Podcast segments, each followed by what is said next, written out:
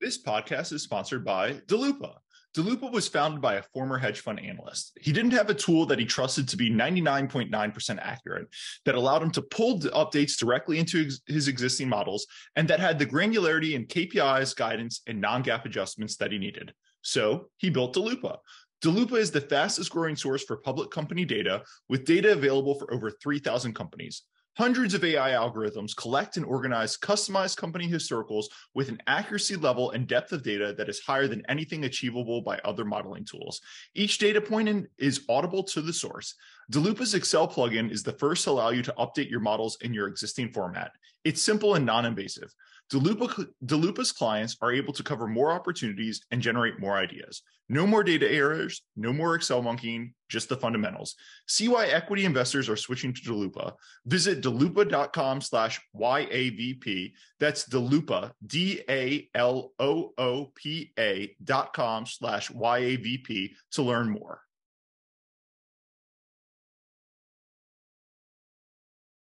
All right. Hello and welcome to the Yet Another Value podcast. I'm your host, Andrew Walker. If you like this podcast, it would mean a lot if you could rate, subscribe, review it wherever you're listening to it. Uh, with me today, I'm happy to have for the second time my friend Artem Fokin. Artem is the founder and portfolio manager at Caro-Kann Capital. Artem, how's it going? Hi, Andrew. Nice to be back. Great having you back. Uh, look, let me start this podcast the way I start every podcast, just with a quick disclaimer. Uh, nothing on this podcast is investing advice. People should consult their own financial advisor, do their own work. Uh, you know, it, today we're going to be talking about a company that is listed in London. It's the largest marketplace in Kazakhstan. It's uh, you know, it's a it's a reasonable market cap, but it's a pretty small cap company. If the combination of foreign listing, Kazakhstan company, small cap market cap size doesn't just scream buyer beware and do your own work, I, I honestly don't know what will. So please remember not investing advice, do your own work. That out the way, the, the company we're going to talk about today is Kaspi. The ticker there is KSPI. They trade in London. And Artem, I'll, I'll turn it over to you. You know, what is the elevator pitch for Kaspi? Okay, so before we get into elevator pitch for Kaspi, I want to reiterate what Andrew just said. Not, uh, Caro-Kann Capital LLC and all its affiliates have economic long position in Kaspi shares, and uh, I'm biased. This is not investment advice. This is not recommendation to buy or sell any security, including Kaspi shares. So please do your own work. Please consult your own financial advisor. Please consult your own lawyer. That's number one. Number two, I want to thank you for having me over for the second time because I am deriving tremendous non-financial benefit from being here because because of your recordings we i can memorialize the hairstyles that i have had over the last few years because the last recording that we did about a year and a half ago, I think, I was like in the middle towards the end of my COVID, COVID hair. So now I just want to make this appearance that I actually did get a haircut. So if anybody cared about the topic, now they know Artem made it to the hair, to the barber shop. With that, I think we can wrap this call and just, you know, go home. No, look, I appreciate I I sometimes I do the same thing. I look and I'm like, oh, you know, I'll look at an old podcast. Oh, looks like I was really letting it go. Or the first podcast were like August of 2020. So I was very much with you with the poofy hair. But no, appreciate you coming on for the second time. I absolutely hear you on that. You know, you are the only guest I did I have done the podcast from not in my apartment, I believe, because I was so excited to have you on for the 1st like, time. You're, you're flying to Spain, I think, same day. Yep. I, I was so excited to have you on the first time. I did it from uh, my brother in law's house right before we flew to Spain. Anyway, neither here nor there. Elevator pitch for Kaspi. Okay, so this is how I think about Kaspi. When I talk to some of my friends, this is how I explain it. I say, okay, imagine there is a country in the world, and imagine that country has about 18 million people population. And imagine there is a company in that country, and that company has three businesses. Business number one, it's payments. Think about it as PayPal or Venmo in the US, or think about it as WeChat Pay or Alipay in China. And that business has is dominating the market. It's 65, 70, 75% market share in payments involving consumers, depending how you count and slice the pie. There is a second business, which is marketplace. This is 3P marketplace. So it's not 1P. The company does not own inventory. and think about it as Amazon Marketplace, not Amazon 1P commerce, but Amazon 3P commerce, or similarly think about it as Alibaba in China. Similarly, this is the dominant marketplace in the country. And then there is the third business, which is unsecured consumer lending. A lot of that is buy now, pay later, BNPL. So think about it as Affirm in the US or Klarna or Afterpay. And uh, the company, obviously, it's more difficult to dominate entire vertical in consumer lending because there are so many different products. But within buy, buy now, pay later, this is the dominant player. So imagine that you got an opportunity to invest in a company that is that is dominating the space, growing revenue at call it 30% rate, and uh, it's very very dominant in the country. Normally, normally we would be talking about this type of business. We would be debating what the right revenue multiple is. And obviously, sometime in 2021, in the middle, it will be one number. Today, it will be another number, a lot lower, just a spoiler alert. And we would be debating what normalized margins are because we don't really know, etc., etc. In this case, we actually do know the numbers. And you can get this company, so its financial profile growing roughly, call it 30% a year, local currency, maybe a little bit higher. And it has consolidated EBIT margins of roughly 55%, like 43, 4, sorry, 53, 54, 55, and has net income margin. So like this is normal IFRS net income margins of around 42, 43, 44%. And this company, so it means that this company can trade on normal earnings, not on revenue multiple and normalized earnings in 2035 or 2045 or 2055. So, but on normal earnings of this year. And this company today, based on the company guidance, which only fourth quarter remains outstanding, yep. which will be reported in the next few weeks.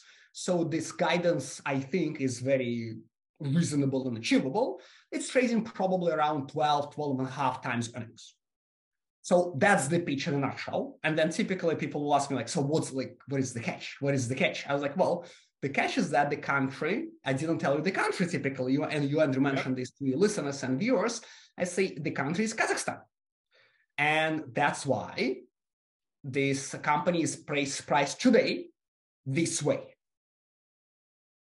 No, look that's great. And, and, i'm i'm glad you said alibaba because like the first thing when you when we started talking about this you look they they're very clear. They want to be a super app. And the first thing you talk about especially in 2021 like the super app alibaba like that's that's kind of the way to think in your head. Alibaba is obviously a little bit of a different model but th- that's kind of the way to think about it. Like these guys are and more than alibaba more than ten, more these guys are like the dominant player in kazakhstan. You know when when covid hits like the government is distributing payments, the COVID payments, the COVID stimulus, they're distributing it through Kaspi. Like these guys are the way that you do anything if you're in if if you're in Kazakhstan. Correct, correct. So I in my opinion, Alibaba is not the best comparison.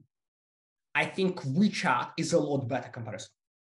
Because WeChat not only they have they, they, yep. they gaming business and then they have their app which entire China uses also they have WePay, which is a very dominant way to send money to each other, right? I remember several years ago, my wife was in China and she went to like local place, kind of manicure type place, and she left her wallet at home. And she asks uh, the person who works there, says like, "Excuse me, unfortunately, I forgot my wallet. would it be too much trouble for you to walk with me to my apartment? I live, you know, not far away, and I will tip you very nicely for your trouble. I apologize." And the person looks at her and says, like, don't you have your phone? She's like, of course I do. like, just send me money here. Right. It was like probably five, six years ago. Yep. So, and she's just sent money via WePay. So done. Right. So, uh, so that's number one in terms of comparisons. Number two, I like your example of how prevalent and important Kaspi is for the life of local people of Kazakhstan, for the citizens of Kazakhstan. Uh, another example now, and it's a relatively new product feature, you can renew your driving license through Kaspi app. That's one example. Another example, you can register yourself as sole entrepreneur like in the Kaspi app. And I believe that you also can establish a company via Kaspi app. So that shows you what you can do. And to show involvement on the payments business only, on average, a consumer of Kaspi is doing 58 transactions a month do, do, using the Kaspi payments app. Yep. We, you think about your, it's like almost twice a day and people say, use it to send money. I can, like Andrew and I go in New York. Uh, I'm in New York, let's say, we go for dinner. Andrew generously picks up the check. I like Andrew, Andrew, no, I will send you my half. So I send you, I send him my half. It will be via Kaspi if we're in Kazakhstan. Yep. And similarly, people use Kaspi app to buy groceries. They buy to buy something else. So it's tremendous. The, the app and the company plays tremendous positive role in the life of everyday consumer there was an old art when I was researching this. There was an old article that described it, and they they said, I mean, it's along the lines you can re- renew your driver's license on there now. They described it as Kaspi is the unofficial the unofficial national bank and national app for Kazakhstan. Like that's how prevalent this thing is. So we are talking about literally the dominant app in Kazakhstan. I just want to dive a little bit further than that. So, uh, actually, let's start here. We've talked about hey, this is trading 12, 12 and a half. You started this trading 12, 12 and a half times 2022 earnings again like 2022 they've already reported three q's three quarters of earnings. They raised guidance twice throughout the year. So it would be it's not unheard of for someone to miss a q4 guidance. It'd be kind of surprising but you know 12 or 12 and a half is probably the right thing. I, I, I just want to start by framing this. This is a 15 billion dollar usd market cap company with about $2 billion in revenue. Can we can you frame that? Because all the revenues from kazakhstan can you just frame that versus kind of the overall kazakhstan economy um, so the way I think about it is a little bit differently. So I'm doing it more bottoms up.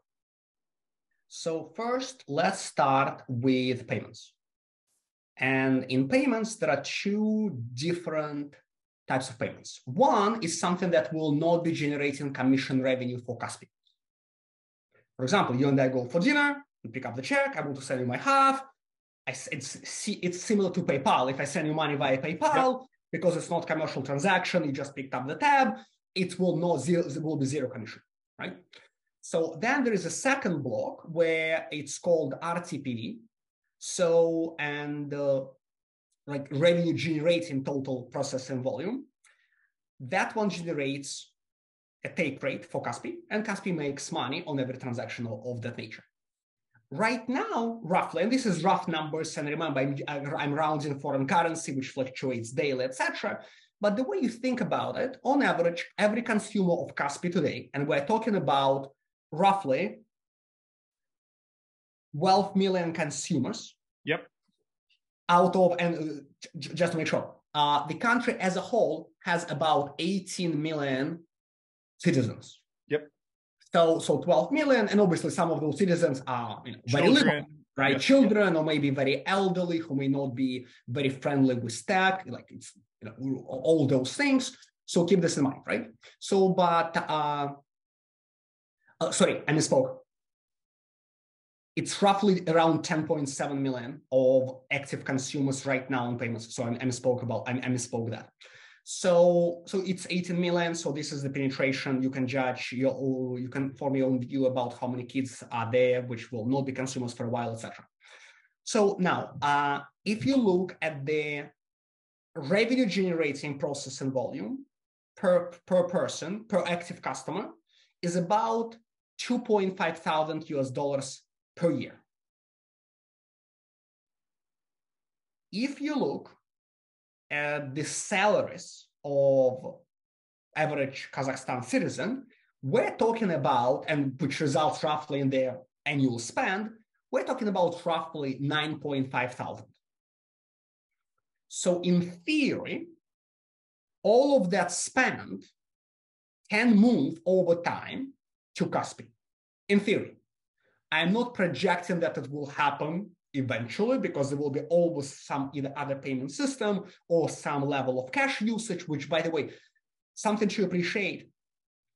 In the US, you can live in New York or San Francisco or many other places, and you will not, and you can carry your wallet with 20 bucks in cash just in case, and you can have the same $20 bill for, for a year.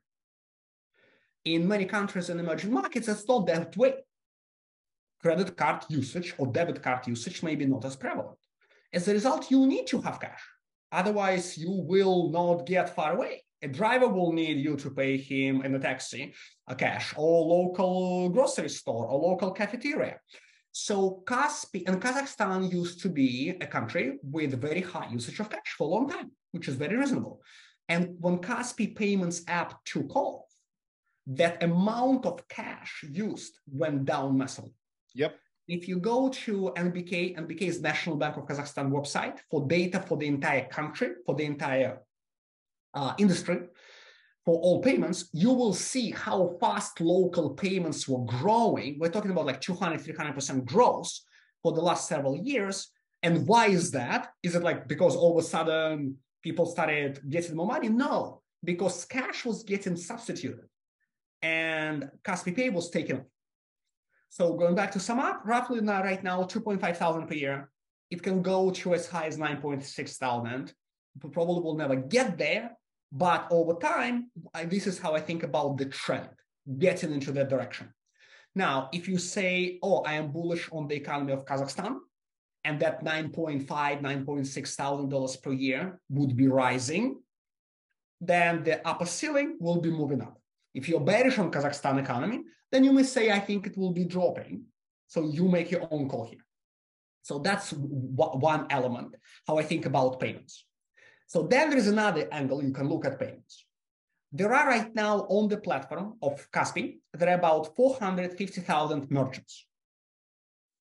Kaspi said publicly that uh, I believe it uh, one call ago, two calls ago, that they think that that number over time and not too distant future. I'm the way I'm thinking about it, two, three years, but that's my timeline, so don't impose it on the company. They could get to 600, 700,000 merchants. That obviously extends the opportunity for Kaspi to generate more transaction volume where they charge their take rate. So now, there is another interesting element how you can think about it. This is a new initiative. So the data on that initiative is very scarce because there is not that much to report so far. But Kaspi is also moving into B2B payments because historically they've been either C2C, Andrew and I send each other 100 bucks if it was a very nice dinner. So, or it will be B2C. I pay at a coffee shop or at a grocery store or somewhere else with my Kaspi. Now they're moving to B2B. Now, there are some B2B transactions in the country which Kaspi will probably not serve. It's like, you know, like Gas is a big local uh, oil and gas company that may never use Kaspi for its own B2B payments. However, I think Kaspi is very naturally designing its products for wholesale. So think about the typical flow of goods in, in almost in any country. There's a manufacturer. Then there is a distributor then there is a retailer. Sometimes if manufacturer is relatively small or retailer is very, very big, then there will be manufacturer direct relationship with the with the retailer. And Kaspi can logically capture both of those steps. In fact, they've already designed solution that is targeting distributors and manufacturers to deal with a lot of local merchants who are buying their products. So think about it Coca Cola or Pepsi Cola someone like that selling goods to distributors, and then those distributors are selling them to local merchants across entire Kazakhstan. So Kaspi can capture both of those steps. And if you think about it, you take retail volume, then you say manufacturers and distributors make of their certain markup. You take those markup market mark mark up out, your potential volume drops, but that's what they can in theory serve. And if you capture both steps, first you go from manufacturer to distributor, then from distributor to the retailer, then you capture it twice. So that's how I think about payments. Does it help? Yeah, no, that's great. And you know, I think the other thing is you've probably because you've got all the retailers linked up like it does sound silly but it, if you have multiple payment systems it, it's tougher to manage your business like you do think there'd have to be some pull and demand i mean I don't think we've seen it crazy amounts yet in the US, but you do think there'd have to be some demand from the retailers like, hey, if I can use Kaspi to both Kaspi to both take money from consumers and to pay my suppliers, like that that removes the headache of managing two payment systems. And you know, it's free for me to take the payments from the consumers. Kaspi probably as one of the largest companies in Kazakhstan, they can probably match your payment terms on the other places, make it pretty easy. Like it, it, it it's just the benefits of scale, the benefits of that network effect, and the benefit of already having your your foot in the door with the consumer. Uh, we've talked three. I know Kaspi has another, uh, a few let, other. Let, let, let me add another one. Let me add another benefit here because I agree with you very much about what you said. There is another benefit. Kaspi is also experimenting with working capital financing products. Yep. You are a retailer. You are selling, you know, Procter and Gamble goods, Tide detergent. You're selling Nivea cosmetics products and Coca-Cola, etc., etc. Kaspi and you accept a lot of payments via B2C Kaspi. So Kaspi knows how much money you're making on revenue line. Now you are starting to work with Kaspi to pay for your goods that you're getting either from manufacturer or distributor. You may have working capital needs. Kaspi may extend you a loan because they see everything and then they will just subtract it from your revenue coming in when you make those sales. Kaspi is learning right now about that product line. So in the next probably year, maybe two years, we'll learn a lot more, maybe even faster. But that's another way to increase your stickiness of a customer from B2B perspective. And, and that's when I don't know how PayPal is done on it yet, but I mean, I know PayPal, Amazon, those guys, I know they've moved in there, and I would have to imagine that they're going to have a lot of success where, hey, you're not a bank just underwriting Andrew Nardum's business of fun, right? You're Amazon, you see their daily revenue, their daily working capital movements. Like you, you can do a credit analysis of these guys better than anyone else in the world. And because you handle the payments and everything they do, you're going to be able to get your money out faster, know if the loan's at risk, and know if it needs restructuring, like way before anybody who's just like kind of checking the every quarter end uh, covenants on that loan. Correct, 100%. The power of data and what data enables you to do is massive and it has been massive in the fintech business. And it, there is a potential for different data set to play a massive difference in the in the B2B business over time. So we've talked payments and marketplace. You just mentioned fintech. I don't know if you want to talk the fintech business or, as well, or if you want to jump into some other areas well, here. I'll talk about marketplace as well because we haven't actually covered much of marketplace. So marketplace has about 5.7 million uh, active customers. Remember, on payments, it's approaching 11, 10.7, 10.9, etc. So what means is that not every consumer that using Kaspi app and presumably local to the pro, to the product, to the experience, is on marketplaces. So we're right now talking about roughly low 50s penetration for marketplaces. And over time, what it can be, well, probably it will never be 100% because there will be always someone who will not use Kaspi Marketplace. But can it approach 60, 70 over the next few years? I think so. So, but obviously it will be interesting to watch how it uh, evolves over time.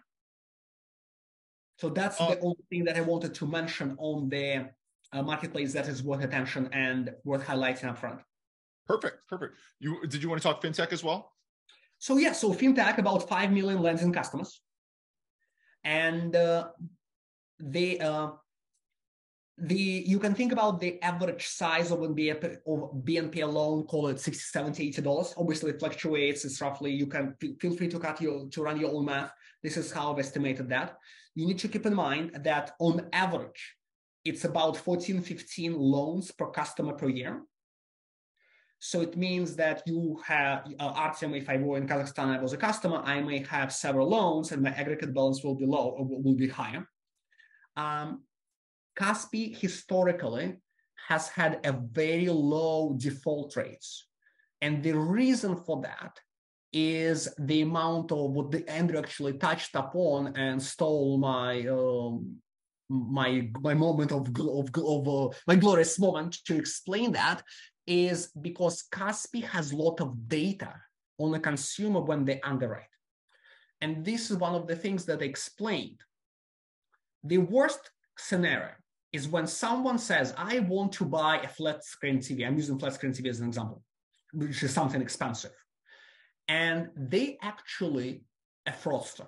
they that consumer does that bad actor has zero plans to actually ever pay that loan.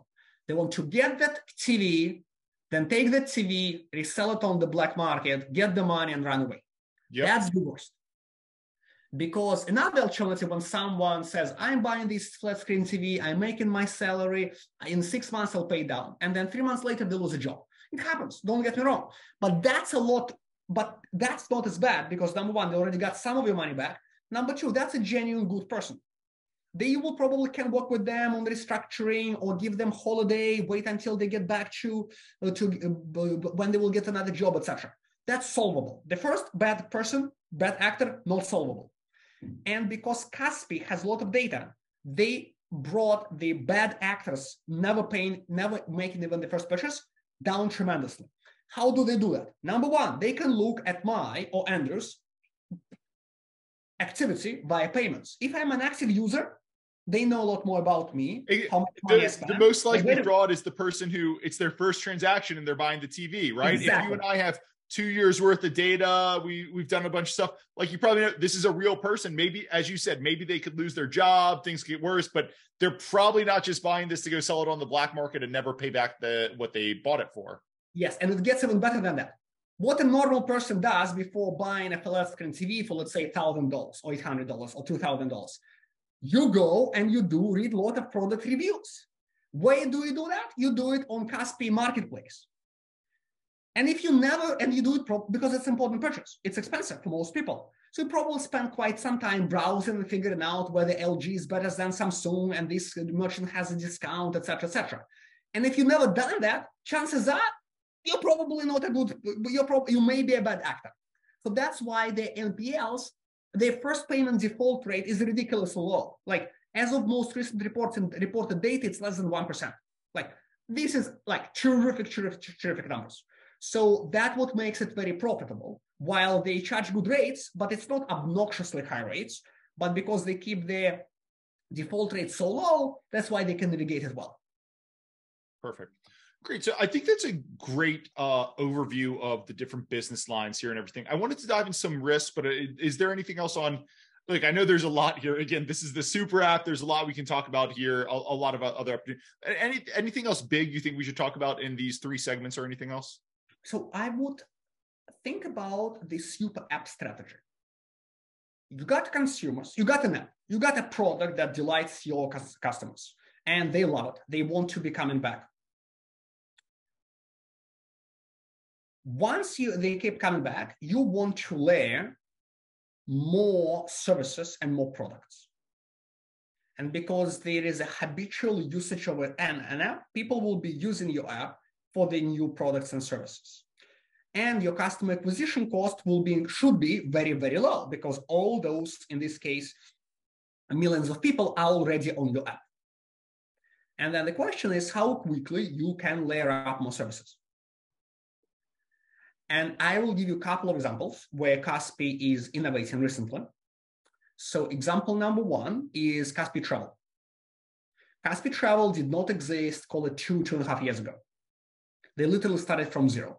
And then they said, we will be offering air tickets and train tickets, both domestically and if you want to fly to most popular destinations. And they started with that. And within, call it 18 months, they've become number one seller of air tickets and train tickets. So they built business virtually from zero to a pretty decent size within an incredibly short period of time. Recently, Kaspi management announced that they're offering travel packages. So think about this holiday package where you get flight and hotel, and then you go to Dubai or Thailand or whatever other wonderful country you want to visit, you buy that. So this is a new initiative, and they're using similar playbook as they did for Kaspi Travel. So that's one. Number two, another example, example number two is Kaspi Grocery, where they partnered up with local retailer. So think about it as you know Safeway or Whole Foods or something like this. And it's called Magnum. And the company is doing grocery delivery and they're partnering. Like offline piece is mostly taken care by Magnum, who is a retailer. And the online customer acquisition, etc., is done by Kaspi in the online world. So that's another example. It's still relatively early. They're only in a few cities right now, but over time, I think it will grow. So that's speed of innovation and how fast you can scale from zero to something very sizable. And there is another important trend here. If you think about it, if you and I or our counterparts in Kazakhstan decide to do a startup and say, let's do travel app where people can buy tickets. We know very little about the market or, and we know very little about consumer behavior. Kaspi has tons of data about almost every single vertical of Kazakh economy, especially when it involves consumers. They may know less about B2B, but everything that involves B2C, they know tons. As a result, if the if Kaspi goes into a new vertical, a new product, a new niche, most likely they've done very extensive analysis and they have all the data in the world to make a very educated decision why and how they're going to succeed and how they're going to capture that market. So that's another thing that I would like to add. Yeah, no, look, I mean, I think you could just sum it up as this is Kaspi is a super app, right? Like, and if you're a super app, the end game for a super app is probably you are ta- I, I, don't want to say tax but you can kind of think of it you're a tax on the entire economy of every country that you uh that you dominate that you dominate in right like eventually most of the economy if you're a super successful super app you can dominate the majority of everything that happens in that economy like there's really no reason you can't or can't be involved with every kind of transaction you know like Visa and MasterCard get a cut of every transaction in the United States, basically, but they don't have anything else really going for them. Kaspi in the long run can be Visa and MasterCard plus Google plus Expedia plus Booking plus like everything else you can imagine. Yes, I agree with that. And that's exactly, I think, what they're playing. And the most important piece there is keep customers happy and delighted. Uh, that's number one. On that point, couple of things. Anecdotally, when I speak with consumers in Kazakhstan or out of Kazakhstan, I remember one conversation, like I asked a, a person, like, oh, you know, do you use Kaspi? The reaction was, I love Kaspi. We all love Kaspi. It's amazing. Like, what do you mean I, when I'm using it, right? That's one example. And that person was even living probably half, half a year in Kazakhstan, half a year uh, outside of Kazakhstan. So that's kind of like just a story. And I had more conversations like this. That's number one. Number two, on YouTube, you can actually find videos and that's like, to me, that's an example that your marketplace is really doing well. Yeah. Where it will be, oh, how to become a merchant and start selling on something on uh, Kaspi, right? So that's two. And uh, number three, you can you can download Kaspi app while you're in the US or any other country, assume uh, most likely, and you can uh, you know browse the app, and it's very nicely, very clean designed app like feels nice. And it's indeed has everything there. Like oh renew driving license tap here. Uh, get uh, your, your, your company registered tap here. Oh you want to buy pro groceries. You go here. You want to buy something else. You go there. So like all that stuff like very nicely designed in one place. So number one speed of innovation. Number two and this is the growth drivers. And i think some in, based on some of my conversations I have a feeling that some people do not appreciate the magnitude of growth drivers for, for Kaspi. Because this is what I've heard. Artem, Kazakhstan has 18 million people. So it's relatively modest from the population size perspective.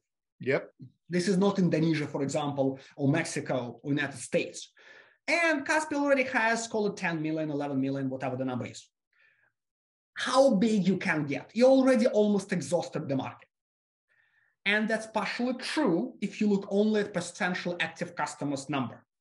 What where it's not true is number one, customer engagement.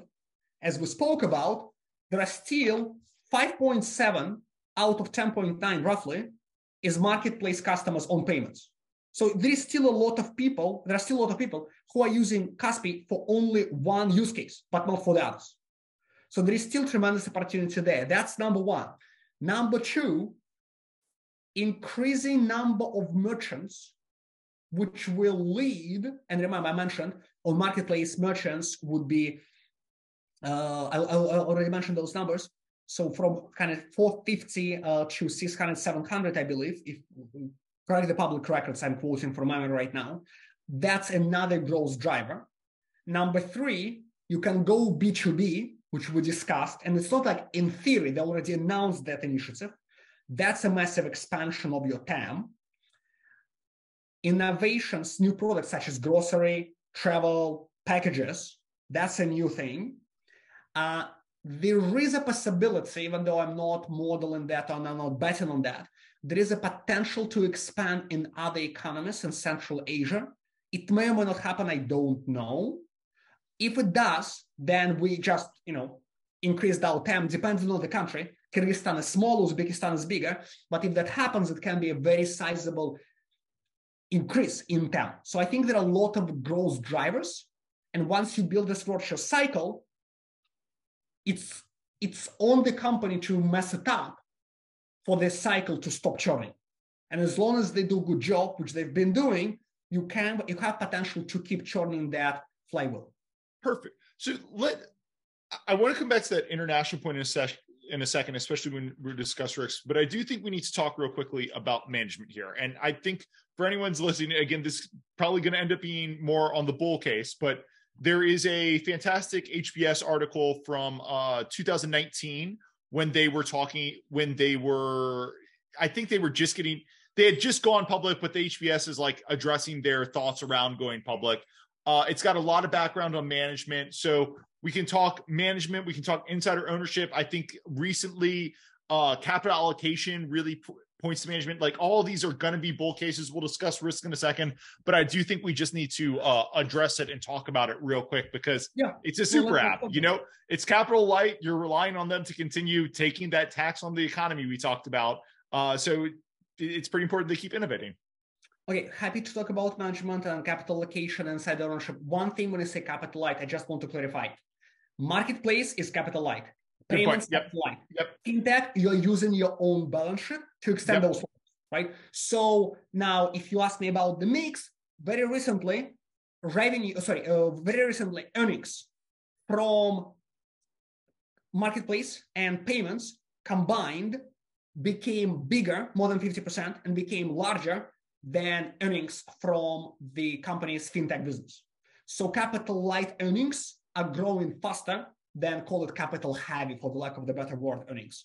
And by the way, company also provides very good segment disclosure, which is not always the case for many countries which have several business segments where you can actually go and do a lot of analysis on your own.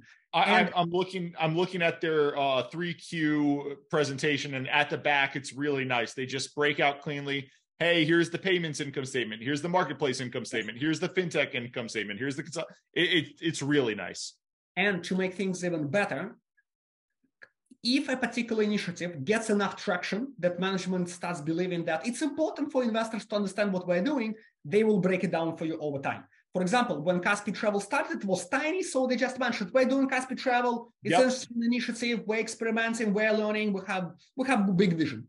And then once it became sizable, they're like, wait a sec, we'll put it separately as revenue and we'll show you so that you will know what we're doing there. So disclosures, honestly, it's there's a most many US companies, most US companies will not have as detailed disclosures as Kaspi does. Okay, now let's go back to shareholder base since you uh, asked that, and that's very, very important. So biggest shareholders as of the or as of September 30th are private equity firm that owned this company for a very, very, very long time called Baring Vostok. They own about 28.5% of the shares outstanding. Chairman of the board, which is Kim, owns 24.26. CEO Mikhail Lomtadze owns about 23.42%. So that's the so if you look at them combined, we're talking about low Oh, so sorry, one other thing. Other members of the management team own about 3%. Yep. So which means that your free float is roughly 20 and a half and a half percent, 20.5, which is not that big. And it's listed in London. Um, you can look, look you can look up ADV Uh, now, management said on two calls ago, management said that they are thinking about NASDAQ uplisting. To me, the way I interpret this is the following. It's difficult for me to imagine a scenario where Kaspi actually needs money for itself. And we'll talk about capital allocation in a second, why I don't think they need money for themselves on the balance sheet, which means that probably some of the insiders will offer if the company were indeed to do NASDAQ listing, as they said publicly, in that case, it probably will be coming through a secondary sale. One of the shareholders, or maybe a combination of them, will offer some of the shares to the public. Baring Vostok probably is the most logical party to do so yep. because they've been in this investment probably for 15 years by now. That's a long time for private equity firms. And they it clearly has been a very successful investment for them. Yep. And at some point, it's logical for private equity firm to exit. That makes just tons of sense. That's how PE firms are structured. I think they're probably the most logical uh, seller. Uh, whether other insiders such as chairman of the board, Vyacheslav Kim, or Mikhail Lomtadze, CEO, whether they will participate or not, I don't know. Maybe they don't know. Who knows? But uh, that's potentially can be another catalyst. Because my observation is this someone like Sea Limited or Mercado Libre or PagSeguro or StoneCo, they are very much on top of mind for many US investors. While my observation, Kaspi is not as much. And I would argue that even more attractive as those companies. Kazakhstan is a smaller country than, let's say, Indonesia or in but profitability is.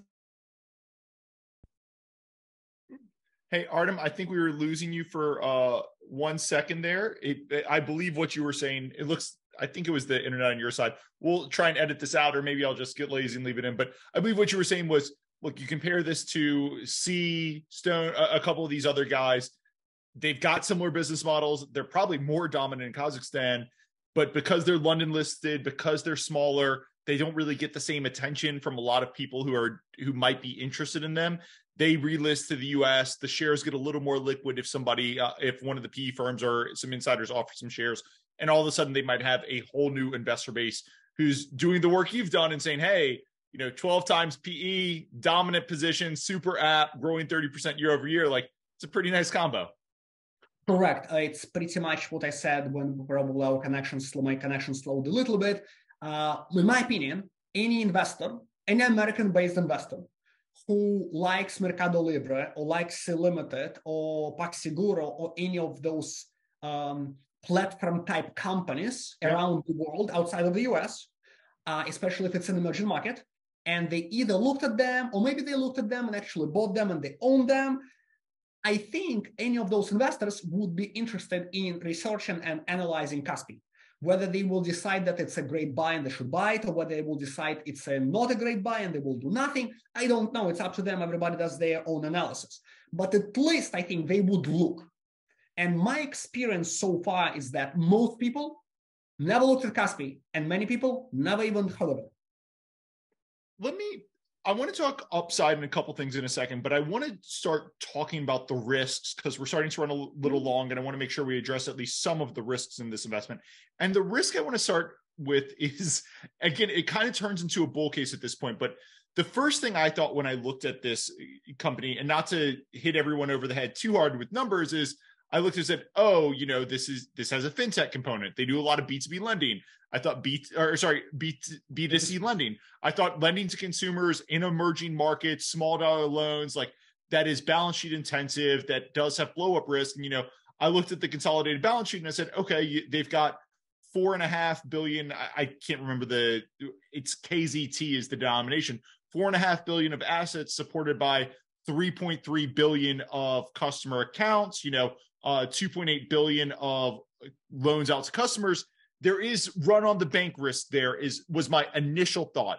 So i want to ask you like can you talk a little bit about the risk of funding to customers? Actually we probably addressed it with data but i think the run on the bank risk and how they've responded to historical run on the bank risk i think that's really interesting both for thinking about the downside and for thinking about the kind of nps score and everything that the customer has Yes. Okay. So that's a good question. So if you and uh, to be clear, I am not on commission by Harvard Business School, so they are not paying me for to advertise their cases. But if you go on HBS uh, and buy Kaspi HBS case, and you read about it and, and, you read it by the way it's a great read to learn about the company and its evolution and management and characters involved and as well as kazakh economy you will also learn that run of the bank or risk of run of the bank actually happened in the past where you know rumors would appear that some Kaspi has problems and CEO ran away from the country. It was story like this.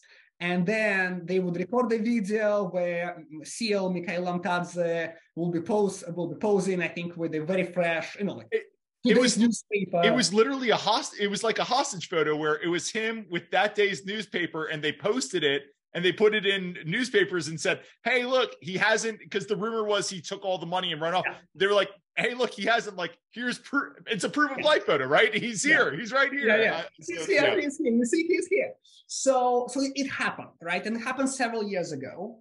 And I think at this point in time, uh, the customer affinity is very is a lot stronger than it used to be because there is more data points of your interactions. So I think the reputation is a lot stronger and the risk of a run on the bank is a lot smaller. Is it zero? Probably not, but it's a lot lower than it used to be. So that's number one. Number two, Kaspi is a very important part of the Kazakh economy. So I believe, if necessary, NBK and Kazakh government can always help Kaspi out. Not help in the sense oh, you wrote a bunch of bad loans, we will help you out. No, but in the sense that they will act, make necessary steps to open the Fed window if they had a liquidity crisis, basically. Yeah, exactly. So that's the second point that I think. Uh, third, and this is less about run on the bank, it's more about the earnings. What if there are plenty of bad loans, even though we have data that shows that it's not the case? The way you think about it, you can say, okay, if a bunch of earnings from the fintech businesses low quality, okay, wipe out half of them or pick the number that you want to reduce it by. And then you will be left with more than half of their run rate earnings from two capital-light businesses and whatever earnings you want to assign to give Kaspi credit for in their fintech business, right? You can do that. So if it was purely buy now, pay later product, I think it will be a lot less interesting. So in this case, I think the diversity street, that the diversity of revenue and income streams is a natural hedge against low or poor quality of loans. And again, I want to highlight that we haven't seen it so far whatsoever. Let me, you know, we're 50 minutes in here. We've talked about this is look the all basically all the revenue, all their earnings, all their income is from uh is from Kazakhstan, right? So I, I think we do have to talk just Kazakhstan as an overall country risk. You know, yep. I'm just looking at uh I just put up Kazakhstan GDP and I'm just looking at you know what Google gives me. And Kazakhstan's GDP goes from 115 US billion in 2009 to it peaks at like 240 billion in 2013, drops to 137 billion in 2016. Today it's up to 200 billion. So that is, I mean, doubling your economy and then cutting into a third in a five year period. I mean, this is wild, wild GDP type stuff. But you know, I just want to how do you think about the Kazakhstan country GDP risk outlook, all of that? Okay, so a few things. So number one, Kaspi makes money in Kazakh local currency called tenge. Andrew and I are US dollar denominated investors. And as a US dollar denominated investor, anybody does not want this outcome. You buy something that is worth 110 tenge, which is 500 tenge, which is one dollar, and then tenge, you make a lot of money. It goes up, it doubles. It's 1,000 tenge right now. You're very excited. But because foreign currency also depreciated by 50%, now all of a sudden you're like, oops, you actually didn't make any money in US, USD. So you have that risk and you need to think about what your either broad view on uh, Kazakh tenge currency, and you can look at historical, you know, at historical um, FX rates. I will share how I think about that. And remember, I'm not a macro guy. I do not have a very strong view on Kazakh macro. But the way I think about this is, is, is the following. If the company is growing earnings, I will use numbers a little bit round just to illustrate the point 30%. And you do it for two or three years. And then in year four, foreign currency experiences 30% depreciation against US dollar. But in local currency, it's still growing 30%. You will just stay invested for one extra year in order for you to get to the same point where you are. So that's point number one. Point number two. Um, so th- that's on like Kazakh, um, on Kazakhstan for, for local currency. Number two, oil and gas play an important role in Kazakh economy. It's similar to you know Saudi Arabia probably, or similar to United Arab Emirates. Yep. Again, the share may be smaller, but it's still a very important source of revenue coming into the country, and it's a big export. So, but if you're long anything, in my opinion, and this is my opinion, if you if you own something in Kazakhstan, you are to a certain extent long oil. How much you can try to run all sort of regressions and correlations and form your own view, but there is this element that you need to keep in mind. So if you are a very oil heavy investor and all of a sudden decide to invest in Kazakh marketplace, remember some of your exposure you already have in your portfolio in a way, very indirectly, right?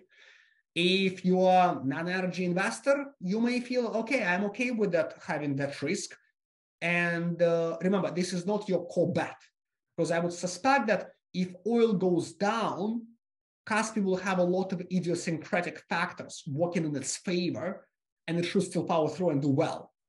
But if oil goes up, let's say to 100 again, it's probably good for Kazakhstan economy and probably good for Kaspi because people have more money to spend and send each other and buy goods and buy services and travel internationally. So keep this in mind. That's the second point. Third point, Kazakhstan is a country which would be classified as an emerging market or frontier market.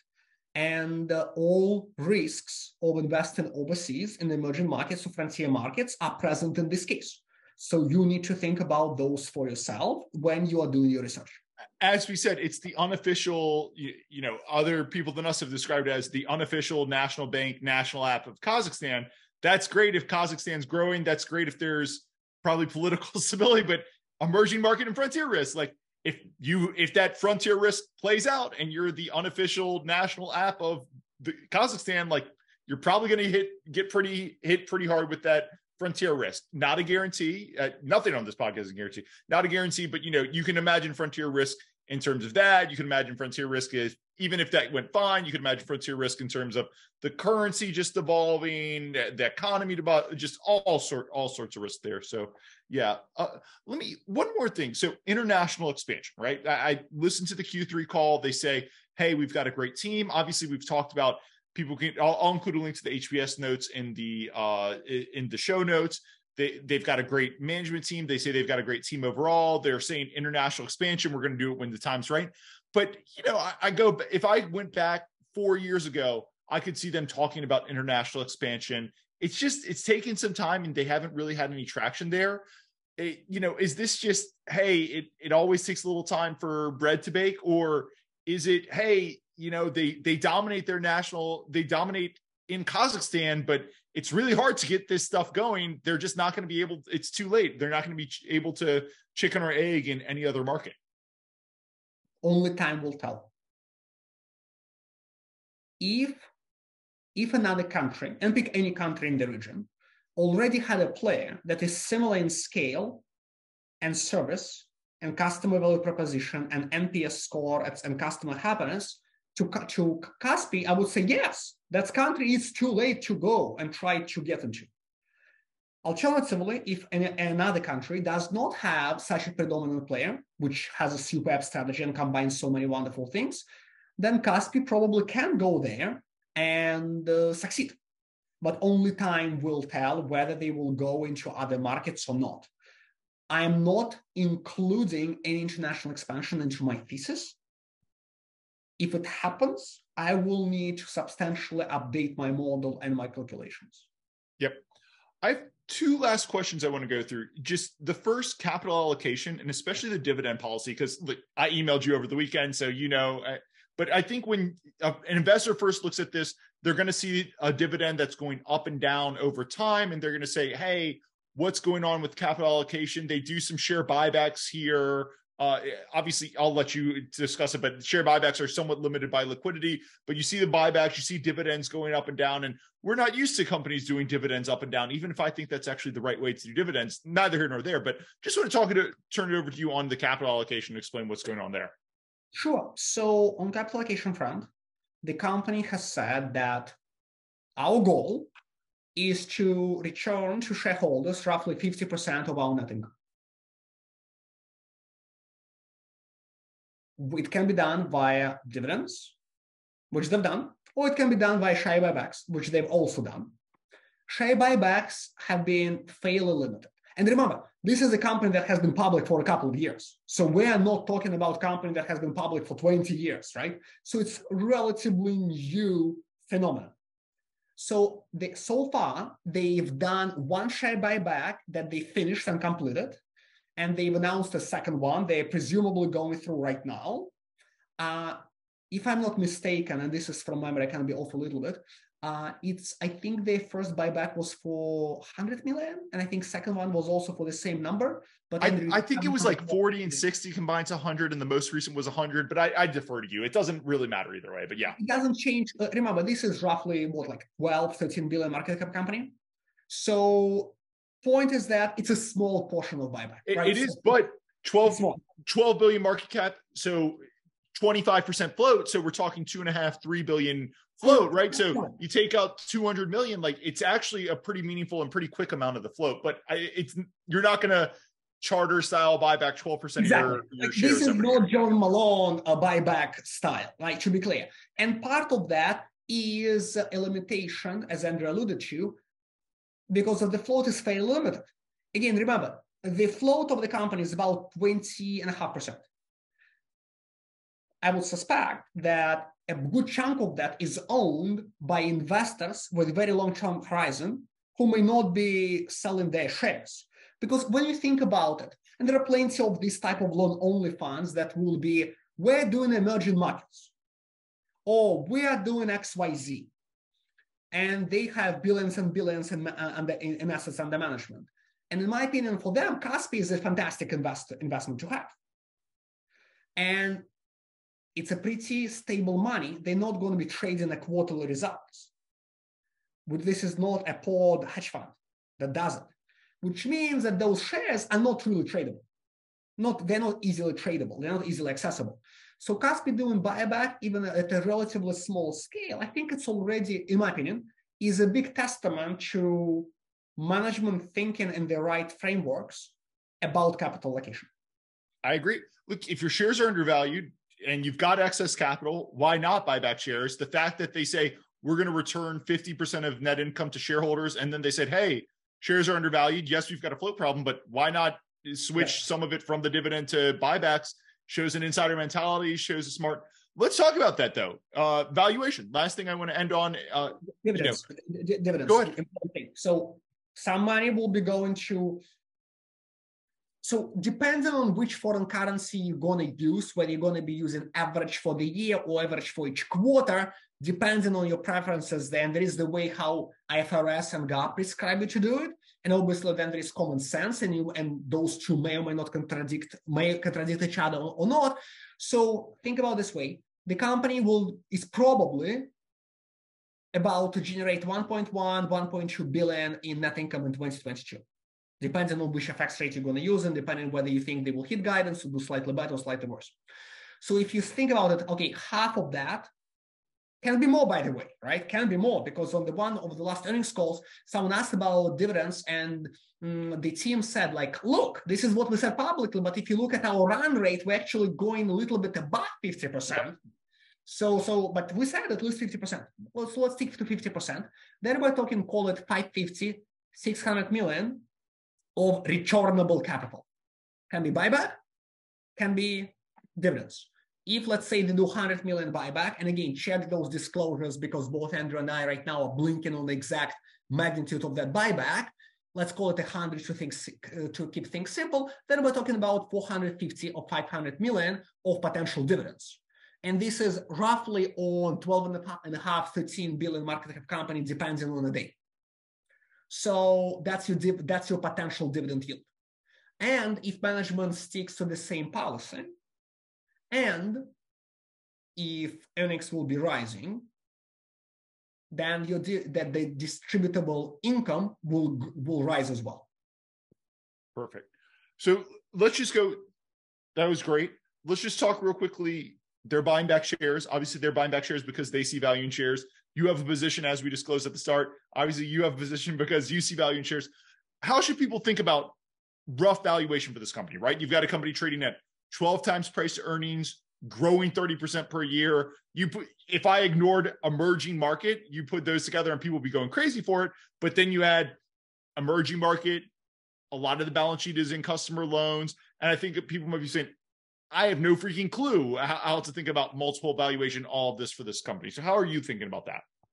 look first of all this is obviously very uh, personal to every investor right how they approach this so the way I would I would share framework, I would don't want to share exact numbers, but yep, I want to share great. frameworks how I think about it, and then you listeners can say that's an interesting framework. Let me apply it, or say this is a very bad framework, and they will not apply. So think about how revenue and how earnings will be growing in the next several years. And you have, and we went through growth drivers already. So you know what those growth drivers can be. Then you think about their margins. Despite they're already extraordinarily high, they have been slowly expanding them even more. So think about your margin outlook for the next several years. Tax it at a rate that's you know all public information, and then it will get to you net earnings, net income. Think about how it will be, how fast or how slow it will be uh, growing in your example. And then you need to think about the that period and the growth durability. Like how much time will lapse when Kaspi will become GDP grower or GDP plus 2% grower? So I have a lot more, and, and it's easier for me to talk about what multiple should be once you reach certain level of maturity. And remember, you are investing in Kazakhstan. So, and you can look up where local uh, bonds of Kazakh government trade. I, have got, I just pulled up the local bonds. I was going to make a comment on that. I, am a little jealous you beat me to it, to be honest with you. Okay, so like next time, next time, I, I when I have another haircut, I'll come again talk about another company. So uh, if you look, uh, uh this is approach that is similar. What corporate finance will prescribe you, you take sovereign borrowing rate, and ideally try to make it around 10 years. And uh, Kazakh government, Kazakhstan government is bo- uh, based on my data, the bonds that are local currency. Remember, this is not USD currency. This is local currency bonds that are expiring in 2033, which is conveniently about 11 years out from now. With a caveat, there is a call in 2028 that may or may not be exercised. We don't know. Uh, the yield is about 10.7 percent. So that's what your sovereign borrowing rate is. And then you think about the cap structure of Kaspi. And this is where it gets actually very, very interesting, right? Because you can say, okay, so they got sovereign rate. Then if they were borrowing money, you add a couple of percentage points or whatever you need to add, because most likely sovereign nation in its local currency is a lot more credit worthy than any company, regardless of how great it is. By the way, there are exceptions in the history, so but let's not go there. And then you say, okay, but there is also equity risk premium, so you need to incorporate that. And then you will end up with some sort of weighted average cost of capital according to corporate finance textbooks. This is where it gets interesting. Kaspi has also flowed because there are various customer deposits, and some of them are interest bearing, which are attractive source of funding. And there is also float coming from payments, which is effectively zero interest funds funding source. And then it's up to you to decide. That's why people say valuation is more art than a science. Then it's up to you to decide how you want to dice it and slice it and what you think is the right discount rate for Kaspi earnings stream should be, even at maturity, right? But I think the more trick, the trickier part is actually to get to that level and how long that growth runway will last. If it's three years, it's less attractive because you need to apply that normalized multiple to mature earnings in, let's say, 2026. If you think that the growth runway is five years or 10 years, that's a very different story. So that's my frameworks. No, look, that's I said. The only thing I would, uh, and look, I, am doing this on the fly, so I could be wrong. The only thing I, I would add there is I actually think you undersold the Kazakhstan uh, yield. So I'm looking, as you said, those 2033 bonds have uh, a, a near term call. I, am looking at Bloomberg; those are three, like 3.5 percent yield to call. The only bonds I can find that aren't callable actually go out to 2045, and those are trading at a six percent yield to worst, and that's out to 2045. U.S. government 20-year bonds trade for about 3.75%. I mean, if you had told me before this pod that Kazakhstan 20-year government bonds traded two to two and a half percent inside of US bonds, I would have said, no way. Like my mental model would have just been Kazakhstan's bonds are 10% or something, but it seems like it's even better. And obviously a lower risk premium on the government bonds when you've got something that, you know, is 100% Kazakhstan should call for a higher equity multiple. I could be out of turn there. Like, I, I, obviously, I'm just kind of glancing at Bloomberg, but that's what I'm looking at. Everything else you said, I think makes tons of sense. So it would actually be a little bit better. Andrew, which bond? 2045? 2045. Yeah. What, what yield? 6%. Okay, you're looking at international bonds. You're looking at USD denominated bonds. You need to, in hmm. my opinion, when you, in my opinion, and the way corporate finance typically teaches that, yeah. you need to at the local currency government gotcha, gotcha, bonds, gotcha, gotcha. Yeah. Not not sovereign.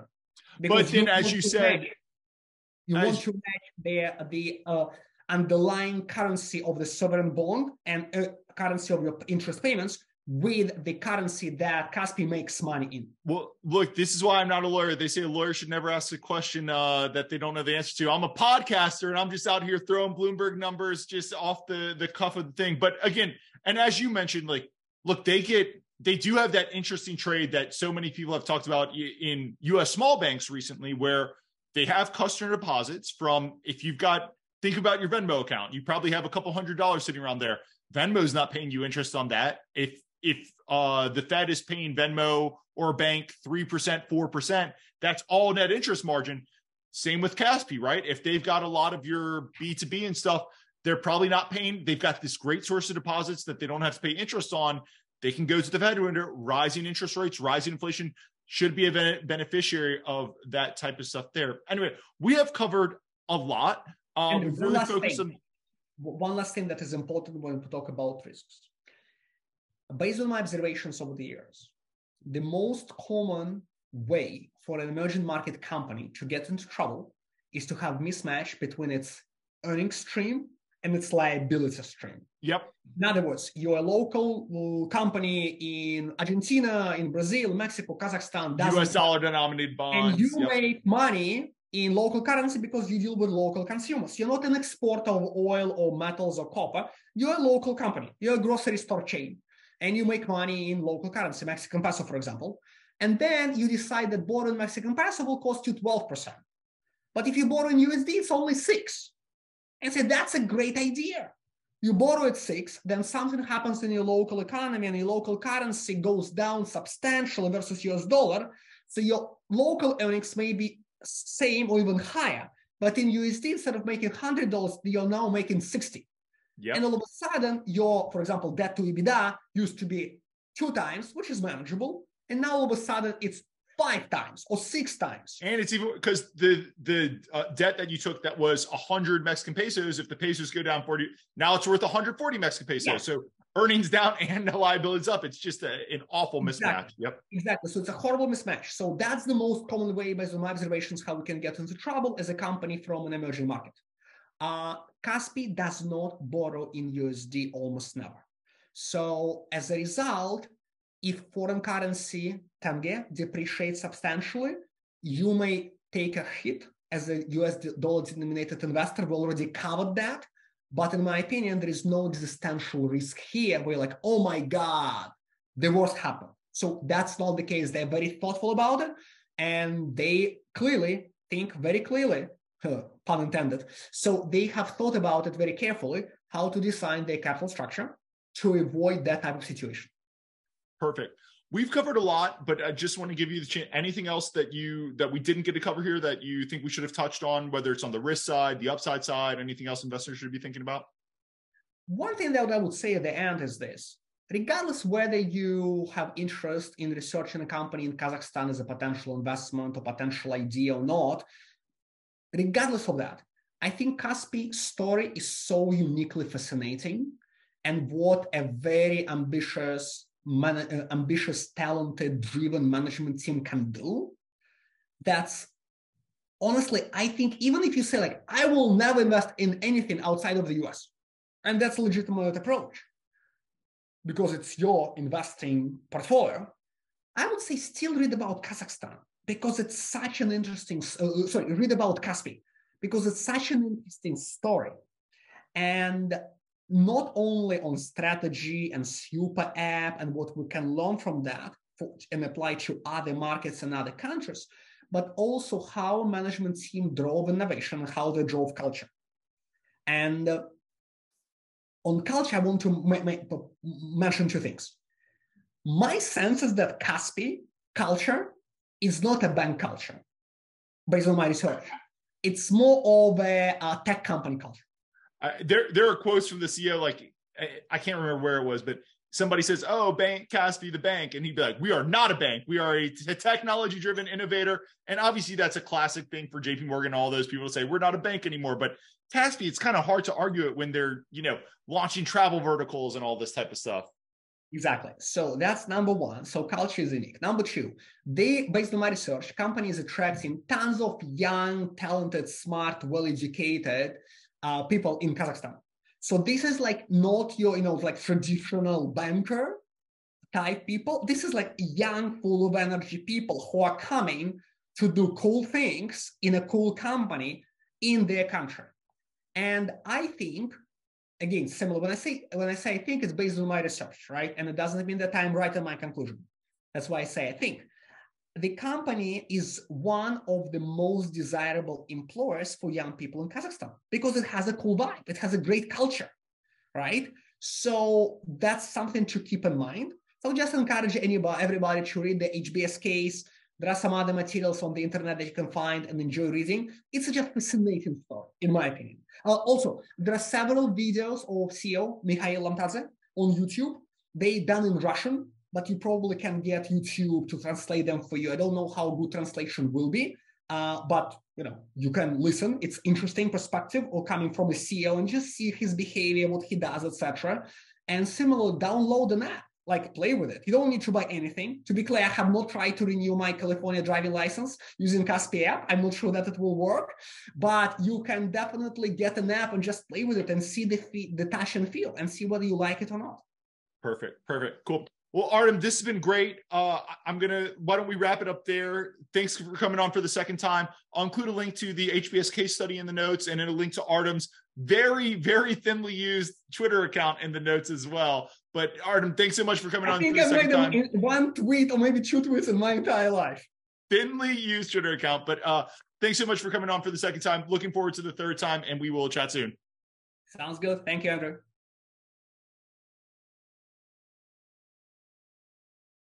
A quick disclaimer nothing on this podcast should be considered investment advice. Guests or the hosts may have positions in any of the stocks mentioned during this podcast. Please do your own work and consult a financial advisor. Thanks.